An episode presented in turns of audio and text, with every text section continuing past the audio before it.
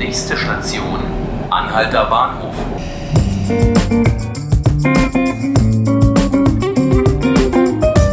Hallo, willkommen zu 5 Minuten Berlin, dem Podcast des Tagesspiegels. Mein Name ist Ruth Ziesinger. An diesem Mittwoch, den 19. Dezember, jährt sich zum zweiten Mal der Anschlag auf den Weihnachtsmarkt auf den Breitscheidplatz. Und vor genau zwei Jahren, um 20 Uhr und zwei Minuten, ist dann am Abend der Attentäter Anis Amri mit einem gestohlenen Laster in den Weihnachtsmarkt gefahren und hat dabei zwölf Menschen getötet. Bei dem Anschlag sind außerdem mehr als 70 Menschen zum Teil sehr, sehr schwer verletzt worden. Und meine Kollegin Deike Diening beschäftigt sich als Reporterin seit dem Anschlag immer wieder mit der Frage, wie es denn jetzt den Menschen geht nach dem Attentat. Also denjenigen, die bei dem Anschlag selber direkt dabei waren und überlebt haben und denjenigen, die jemand verloren haben. Und darüber wollen wir jetzt auch im Podcast sprechen. Deike, schön, dass du da bist.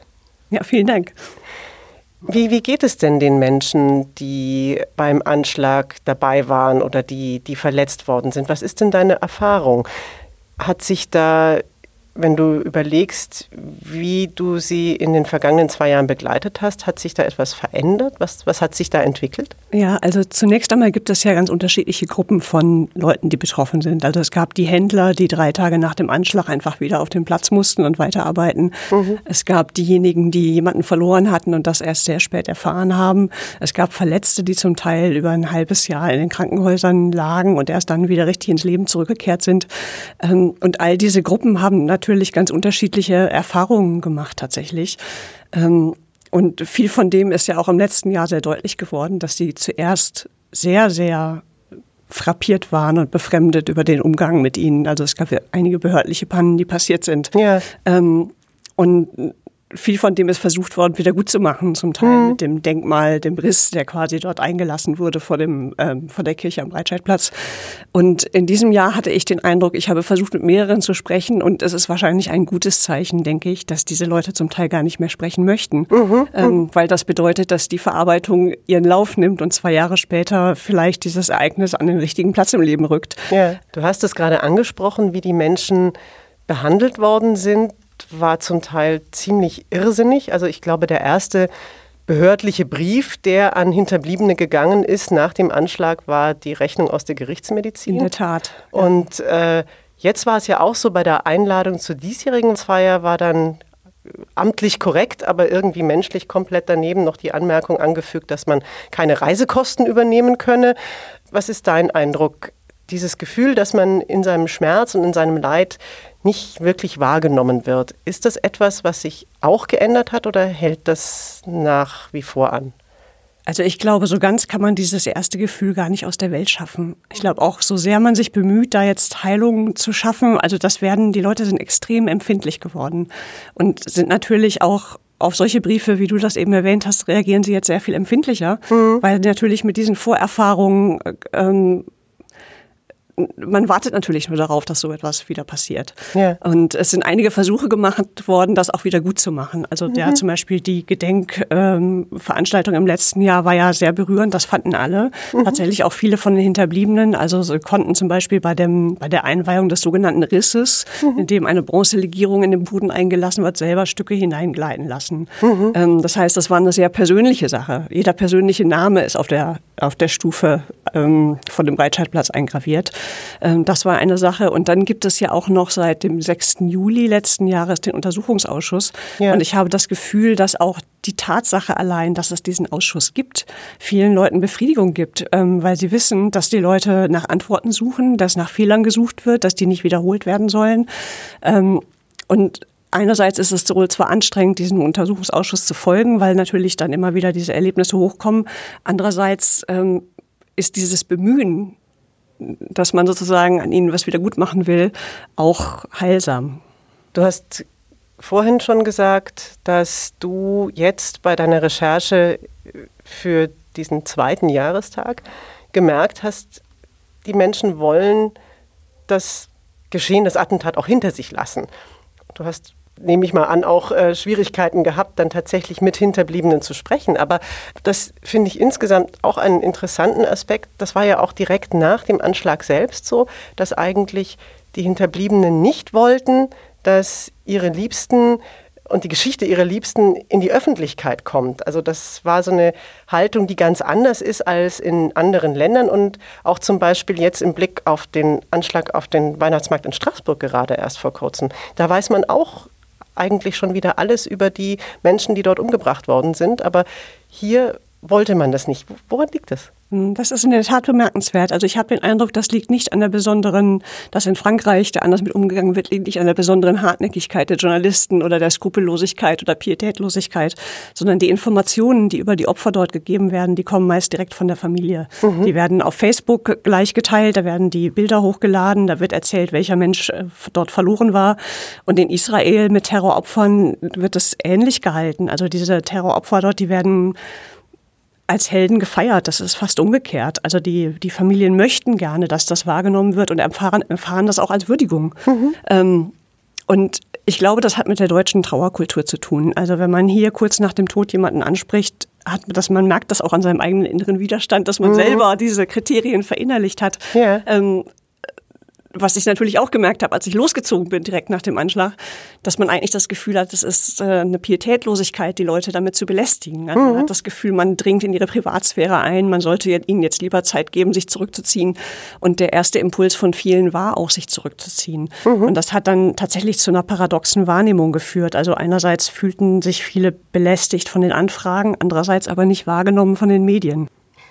Du hast es gerade gesagt, jeder geht auch sehr individuell mit seiner Trauer um und mit seinem Schmerz. Ich denke jetzt gerade an Astrid Passin. Frau Passin ist die Sprecherin der Hinterbliebenen und sie hat ihren Vater verloren bei dem Anschlag. Und sie tritt sehr stark in die Öffentlichkeit, als Sprecherin natürlich, aber ist eben auch, denke ich, eine von denen, die nicht Abstand vom Geschehen nehmen, sondern sehr engagiert und aktiv auch dabei sind, das Geschehene, das Attentat nicht in den Hintergrund treten zu lassen. Also sie hat zum Beispiel auch, äh, sie war eine derjenigen, die es kritisiert hat, dass die Gedenkfeier in diesem Jahr sehr ruhig, sehr still ausfällt. Was glaubst du denn, war das eine richtige Entscheidung, so wie dieser Dienstag nun gestaltet werden soll? Ja, also im Raum stand, stand die Forderung von Frau Passin oder der Wunsch vielleicht besser, ähm, dass die Aktion vom letzten Jahr wiederholt wurde. Im letzten Jahr haben die Glocken der Breitscheidplatzkirche für zwölf Minuten geläutet, eine Minute für jedes gestorbene Opfer. Mhm. Ähm, in dieser Zeit war der Weihnachtsmarkt gedimmt, die Musik war ausgestellt und ähm, alle, die dabei waren und ich glaube sogar die, die am Fernseher saßen, haben nachher bemerkt, dass das eine extrem berührende Zeit war, obwohl mhm. der Pfarrer vorher Angst hatte, dass, dass die Menge zwölf Minuten am Stück nicht aushalten würde. Mhm. Ähm, und natürlich kann man verstehen, dass man sowas nochmal möchte. Also das ist so ein extrem starker Moment gewesen. Ähm, Andererseits habe ich den Eindruck gehabt, jetzt nach verschiedenen Gesprächen, dass es auch das Bedürfnis gibt, wieder ein bisschen normaler zu werden in dieser Gedenkveranstaltung. Und natürlich ist äh, das Glockenläuten eigentlich die stärkste Inszenierung, die eine Kirche zu bieten hat.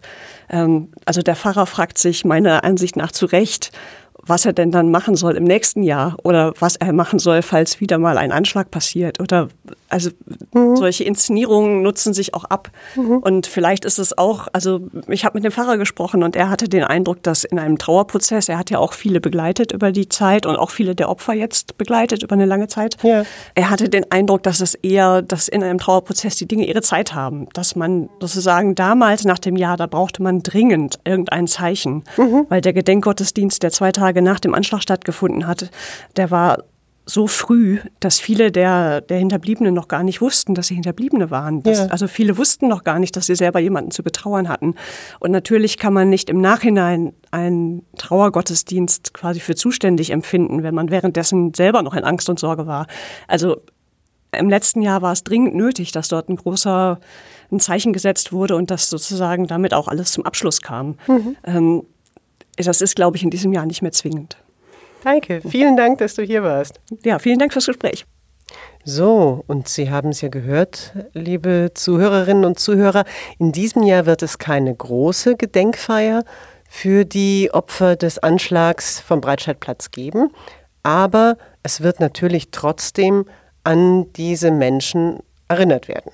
Und so soll der Tag ablaufen. Um 10 Uhr wird der regierende Bürgermeister Michael Müller am Breitscheidplatz einen Kranz niederlegen. Das soll ein stilles Gedenken werden.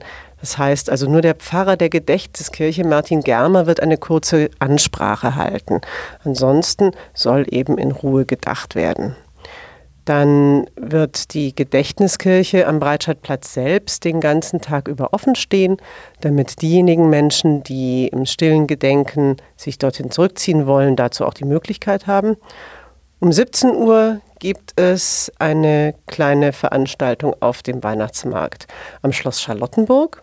Und um 18 Uhr findet dann wieder in der Gedächtniskirche die Abendandacht statt, die den Opfern des Anschlags gewidmet ist. Unter anderem wird dann von offizieller Seite zum Beispiel auch die Berliner Staatssekretärin Susan Schiebli mit dabei sein. Und am Abend um 20 Uhr und zwei Minuten soll dann auf dem Weihnachtsmarkt selbst auch noch einmal Ruhe einkehren. Dann werden die Lichter und die Musik gedimmt und es wird daran erinnert, dass eben genau zu diesem Zeitpunkt vor zwei Jahren der Laster in den Weihnachtsmarkt gefahren ist. Liebe Zuhörerinnen und Zuhörer, das war unser Podcast 5 Minuten Berlin. Ich freue mich, dass Sie zugehört haben. Ich hoffe, Sie machen es wieder. Und ich würde mich freuen, wenn Sie uns schreiben an podcast.tagesspiegel.de und uns sagen, was Ihnen gefällt oder was Sie anders machen würden. Mein Name ist Ruth Ziesinger. Machen Sie es gut und bis zum nächsten Mal.